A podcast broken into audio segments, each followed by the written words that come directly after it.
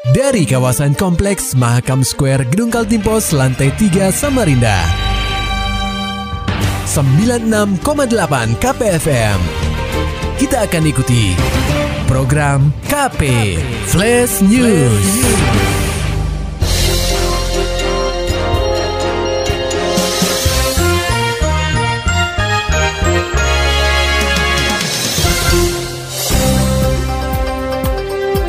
Anda sedang menyimak program KP Flash News bersama saya Agung Pratama. Berita utama.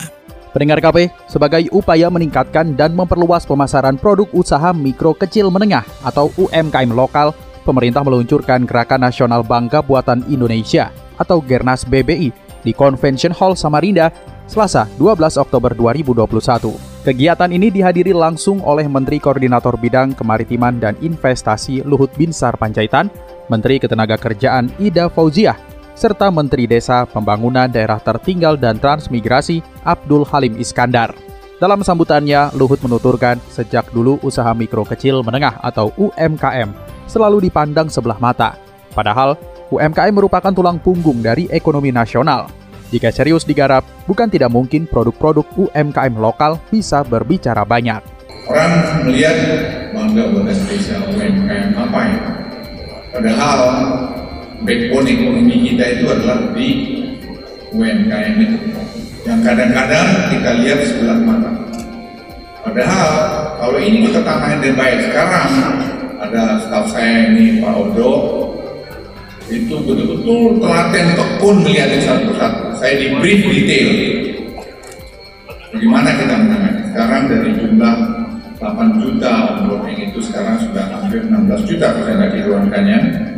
Dan itu sudah target kita terus berkembang. Dan saya berharap nanti kita bisa apa, mencapai target kita di 2024 ke 30 juta. Gelaran Gernas BBI tahun 2021 di Benua Etam mengangkat tajuk Go Borneo dengan slogan Percaya Desa karena Desa Bisa. Menurut Menteri Desa, Pembangunan Daerah Tertinggal dan Transmigrasi Abdul Halim Iskandar, Gernas BBI hadir untuk membangkitkan semangat mengembangkan, memajukan dan memperluas produk UMKM dan badan usaha milik desa atau BUMDes khas Kaltim. Di bawah komando Luhut yang berkolaborasi dengan Pertamina dan Bank Indonesia, pria yang akrab disapa Gus Halim ini mengatakan, pada tahun 2020 lalu, Gernas BBI telah berhasil menaikkan lebih dari 3,8 juta UMKM dan BUMDes ke dalam platform digital sehingga memiliki cakupan pemasaran yang luas.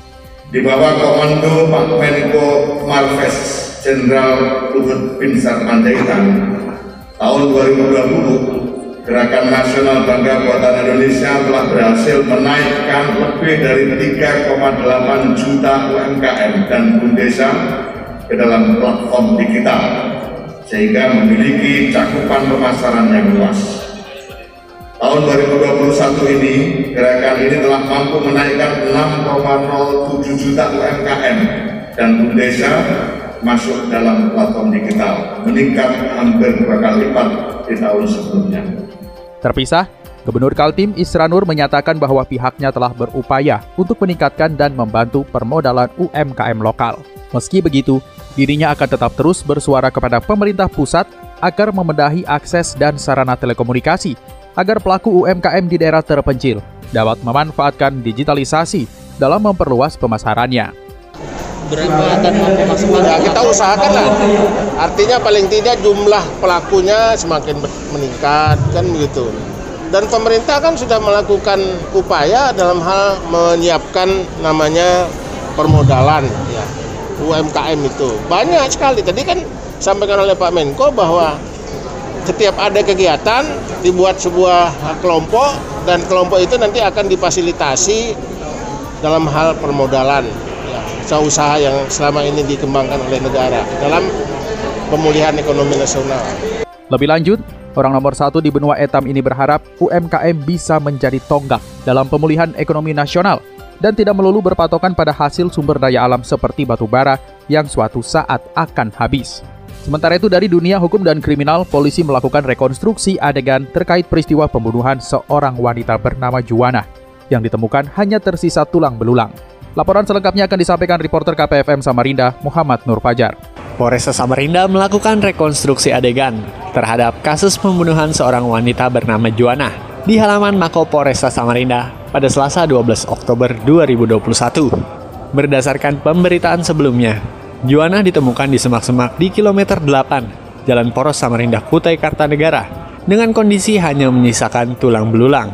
Wanita 26 tahun itu dibunuh dengan keji oleh rekan kerjanya karena pelaku ingin menguasai harta korban. Kanit Jatandra Satreskrim Polresta Samarinda, Ibda Dovi Eudi mengatakan, dalam proses reka adegan, pelaku berinisial RS memperagakan 42 adegan, mulai dari dia menjemput korban hingga tega menghabisi nyawa rekan kerjanya itu. Kemudian kegiatan yang kita lakukan tadi sudah selesai, yaitu terdiri dari 42 adegan eh, yang berhasil kita lakukan hari ini. Kemudian eh, langkah selanjutnya yang akan kita lakukan adalah melengkapi lagi pemberkasan, eh, kemudian berkoordinasi dengan jaksa, dan selanjutnya langkah terdekat kita akan melakukan tes step 4 yaitu tes DNA. Untuk saat ini, Dovi beserta jajarannya tengah berupaya untuk melengkapi berkas perkara RS untuk selanjutnya dilimpahkan ke kejaksaan. Pasal yang diterapkan pun masih sama, yakni pasal 340 KUHP pasal 365 KUHP junto pasal 338 KUHP dengan ancaman hukuman maksimal seumur hidup. KPFM Samarinda, Muhammad Fajar melaporkan. Beralih ke kabar PON 20 Papua, pendengar KP, atlet Kaltim atas nama Zainal Abidin akhirnya memecah kebuntuan cabang olahraga gulat di PON 20 2021. Ia berhasil menyabet medali emas setelah membungkam atlet Jawa Timur pada nomor gaya bebas 57 kg. Pertandingan berlangsung di Gor Futsal Dispora Merauke, Senin 11 Oktober 2021. Sekretaris Umum Persatuan Gulat Seluruh Indonesia, PGSI Kaltim Sumarlani, mengaku bersyukur dengan emas perdana yang dipersembahkan cabang olahraga gulat. Lani, Sapan akrabnya berharap hasil medali emas ini menjadi motivasi bagi pegulat lain yang bertanding untuk meraih prestasi yang sama. Kendati demikian, Lani tidak ingin berbicara target dalam perhelatan olahraga terakbar ini. Terlebih, Gulat merupakan cabang olahraga yang bukan terukur. Saya tidak bisa bicara target karena ini bukan cabang terukur. Dan ini mudah-mudahan mereka bisa kondisinya fit di hari Rabu nanti dan hari Kamis. Karena di Rabu itu ada Grigo tiga orang, uh, Suparmanto, M Aliansa, dan Kusno Hadi Saputra. Kemudian hari Kamis ada Henry Hidayat, Asar Ramadan, dan Papang Ramadan. Diketahui, pegulat Kaltim lainnya, Ardian Syah, juga meraih medali perunggu. Ia bertarung di nomor gaya bebas 65 kg. Total medali yang diraih Gulat adalah satu emas, dua perak, dan tiga perunggu. Gulat masih menyisakan enam laga, sehingga potensi Kaltim mendapatkan medali masih terbuka lebar. Peluang itu ada di nomor Grego Putra. Berita selanjutnya, tabungan medali emas kontingen Kaltim kian bertambah di PON 20. Kali ini, giliran cabang olahraga angkat berat yang menyumbangkan pundi-pundi emas setelah lifter andalan benua etam, Widari, meraih kejayaan di nomor 47 kg. Pertandingan terpusat di GOR Universitas Cendrawasih Jayapura pada Senin 11 Oktober 2021. Performa apik Widari terlihat dari tiga jenis angkatan, yakni squat 180 kg, bench press 120 kg, dan deadlift 170 kg. Total angkatan yang berhasil dilakukan Widari adalah 470 kg. Ia sukses menyingkirkan para pesaingnya. Widari sempat gagal pada angkatan bench ketiga dengan berat 135 kg. Namun atlet daerah lain tidak bisa menandingi angkatan 120 kg milik Widari. Ketua Pengprov Persatuan Angkat Berat Seluruh Indonesia, Pabersikal Tim Rusdiansyah Aras, mengaku senang dan bangga atas prestasi yang diraih Widari. Tetapi kami masih berharap ini yang terbaik dan ditunjukkan oleh Widari dengan kelas 47 ternyata dia melakukan dengan maksimal, dengan baik dan tertib sehingga hasilnya juga memuaskan. Dengan angka yang sama-sama kita lihat, angkanya berapa itu? Selain itu, atlet angkat berat putra atas nama Awang Latif juga berhasil menyabet medali perak pada kelas 59 kg. Masih seputar PON 20 pendengar KP, pesilat andalan Kaltim lolos ke final PON 20 potensi raih medali emas. Berita selengkapnya disampaikan reporter KPFM Samarinda, Maulani Alamin, langsung dari Jayapura, Papua.